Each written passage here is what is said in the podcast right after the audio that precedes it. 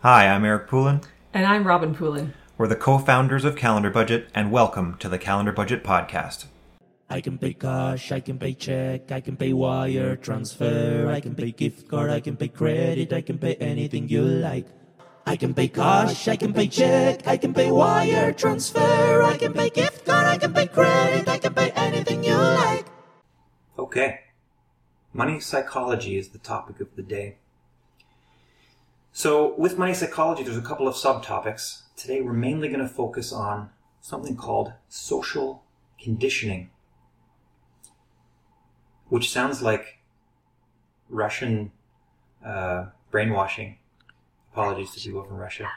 Uh, but uh, what is social conditioning? What does that mean to you? Social conditioning. I think that has a lot to do with where our ideas about money has started. What, where did we learn that from? It begins from when we were small with our parents. What did they say about money? How did they use money? And did they use credit and things like that? Did they budget?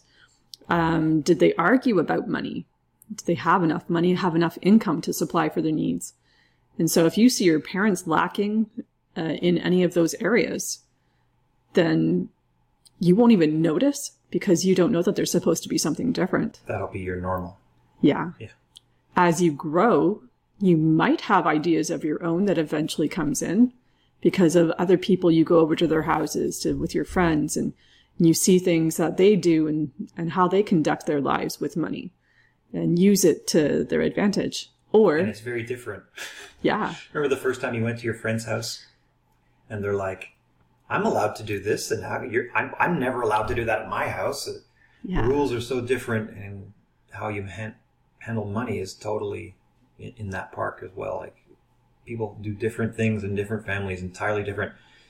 In fact, what I've seen is most parents don't tell their kids anything about money at all. They kind of keep it hush hush, either because they're ashamed of it or and just feel like they don't have enough education or don't have enough money and never say much. Yeah.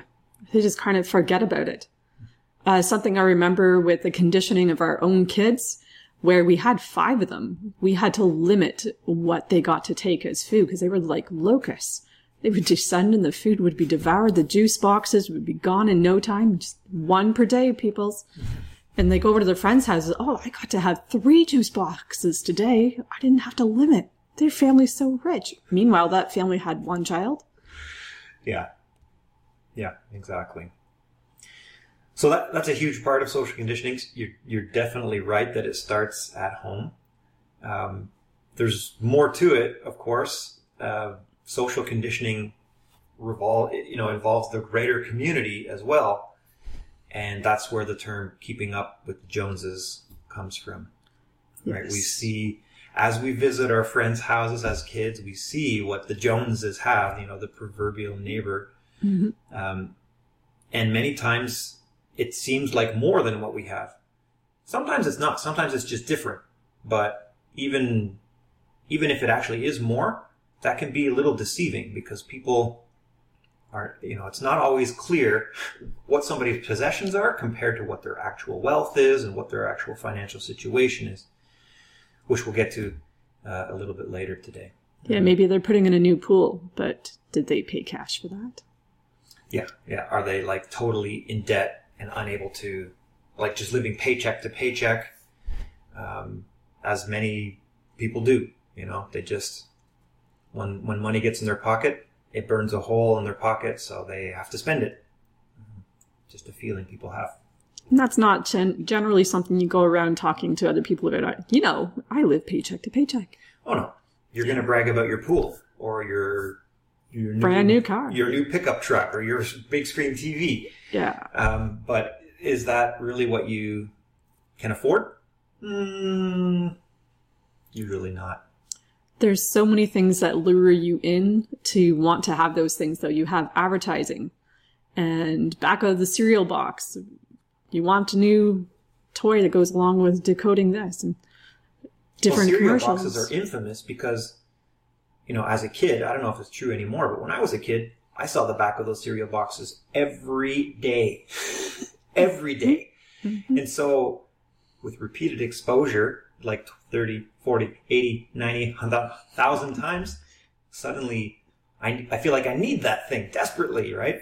The new action figure. Exactly. Or the Lucky Charms action figure, the Lucky Charms plushie, whatever it is. Um, Yeah. It's ridiculous.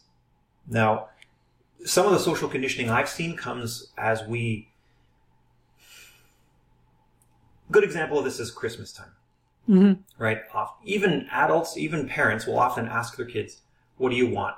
hmm What do you want for Christmas? So we're taught from a young age to want things. It's like, what do you want? And if I don't want something, there's something wrong with me. So I need to fix that and want things.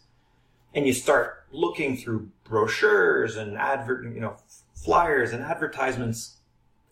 And suddenly you have this, this sense of entitlement. Like I've been asked what I want so many times. I feel like I should want things and I'm owed things at Christmas. Um, and social conditioning, we teach our offspring this. And as a society, you know, what do you want for your birthday? Your friends and family will ask you that. And you're just conditioned to want things all the time. You start to not only think that you're entitled to it, but you think you deserve it.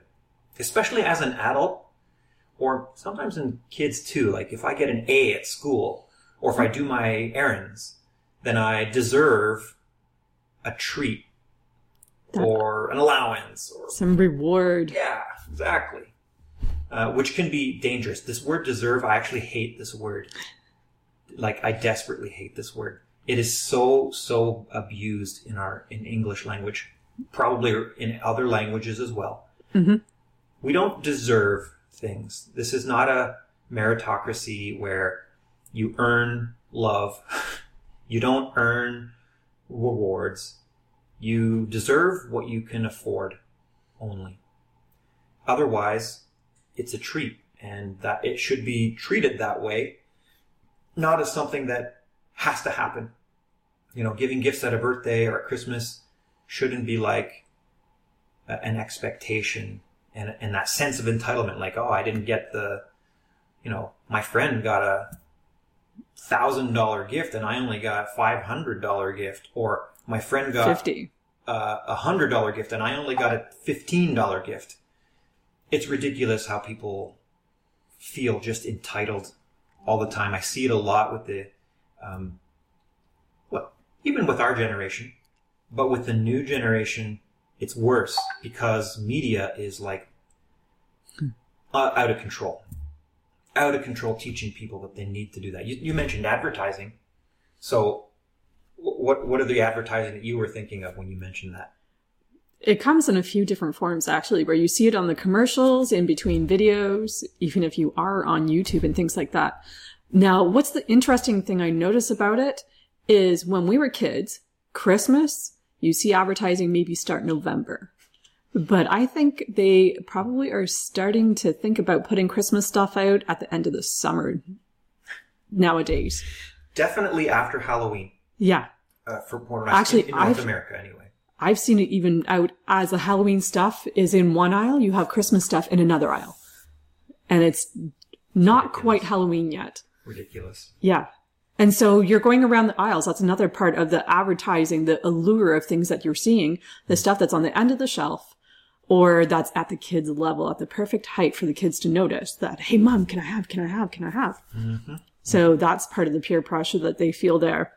And just the layout of the stores is to catch your attention with all the flashy colors and flashy symbols on the packaging and just to make hit all our senses that we just have to have it. For sure. I remember um, taking our kids to the fair once and just and just describing to them as we were walking by it. Um, we went in actually, but we were describing. You see all these lights, guys, and these flashing things, and the music and the smells. They're all there by design to extract the maximum amount of money for you for the littlest amount of time and effort. Um, and that, you know, it's not just fairs that are like that. You mentioned stores are like that. Every, you know, Yeah. anybody who has, has marketing, because we also do marketing as a part of our other business. Um, we know people are, you know, people that are marketers are trying to extract money from you. In fact, there's a good quote. um, from a person named Stephen Butler, who said, Advertising may be described as the science of arresting the human intelligence long enough to get money from it. Which perfectly describes it, to be honest. You're just trying to stop people in their tracks, get their attention, appeal to their emotions, and get that purchase. even as adults, I remember when the twins were being born, second pregnancy. We were there taking care of the babies just newly born, and we had to watch some training thing for who knows helping the babies that they do then. And we like something else came on and we were watching and like, oh yeah, babies, gotta take care of babies. We're like, listen, let's just never get cable TV. I know. And yeah, that's something we lived by for a long time. And even when they wanted to give us a package, we're like, nope, sorry, skip Yeah. it. We don't need those advertising uh, pressures. And The cable companies don't understand. But I'm giving you it for free. It's a good deal. No, no. I want understand. to not have cable TV. It's not that I don't want it. I want to not have it yeah, because I can't manage my life. It's so distracting. exactly. I remember that decision. That was crazy. There's other pressures that come up. Like when you graduate from school, you have these social pressures that come along that says, Oh, I have to get my kid a brand new car as a congratulations for graduating.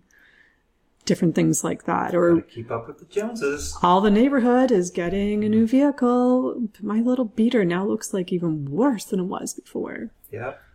Yep. Not only that, um, there's lots of fads in advertising. If you remember, like in in our younger generation, right, when we were kids, there was like Cabbage Patch dolls, which were like you had to have it, and the stores would run out, and you'd be like desperately going out the night before Christmas to to buy this thing, or Tickle Me Elmos, or whatever the latest fad happens to be. This day, you know, these days, our kids are watching TikTok, and it's like they, they see their people that they follow, who they consider to be authority figures, well, they're using this skin product, so I have to use this exact expensive skin product. They don't know that they're, I'm sure, getting, you know, they're getting paid to use this on camera, right? They're influencers. Um, same thing with with Facebook, TikTok, Instagram, anywhere where there's people with huge followers. Yeah.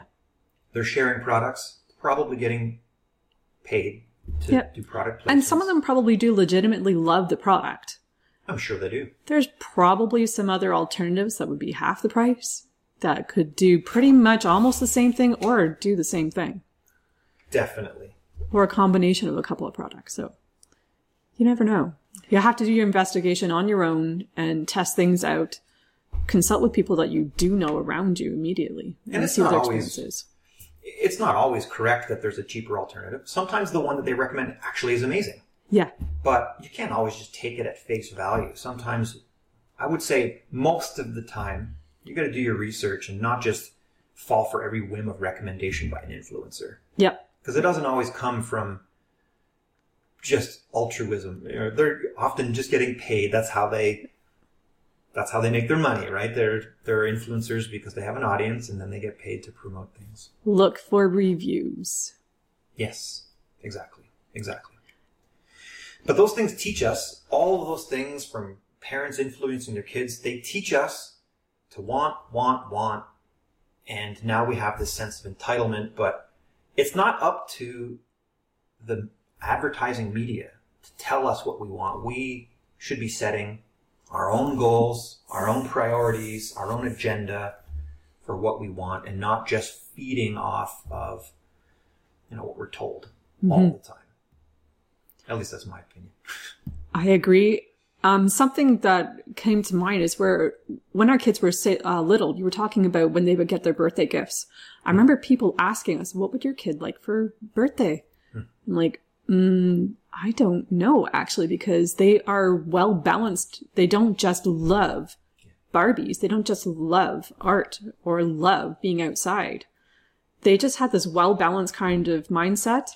And I think that's a good way to set up your kids where they love a variety of things that they enjoy being in that moment with that item or those people or whatever it is that they're doing, that they're not focused on uh, like a hyper love of something that just takes over their Yeah, mind. Not like ultra passionate about one thing. yeah. Balance.